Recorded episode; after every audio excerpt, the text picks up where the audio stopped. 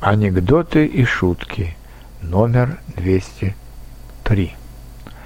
Только в России водитель, медленно проехавший на красный свет, считает, что он ничего не нарушил –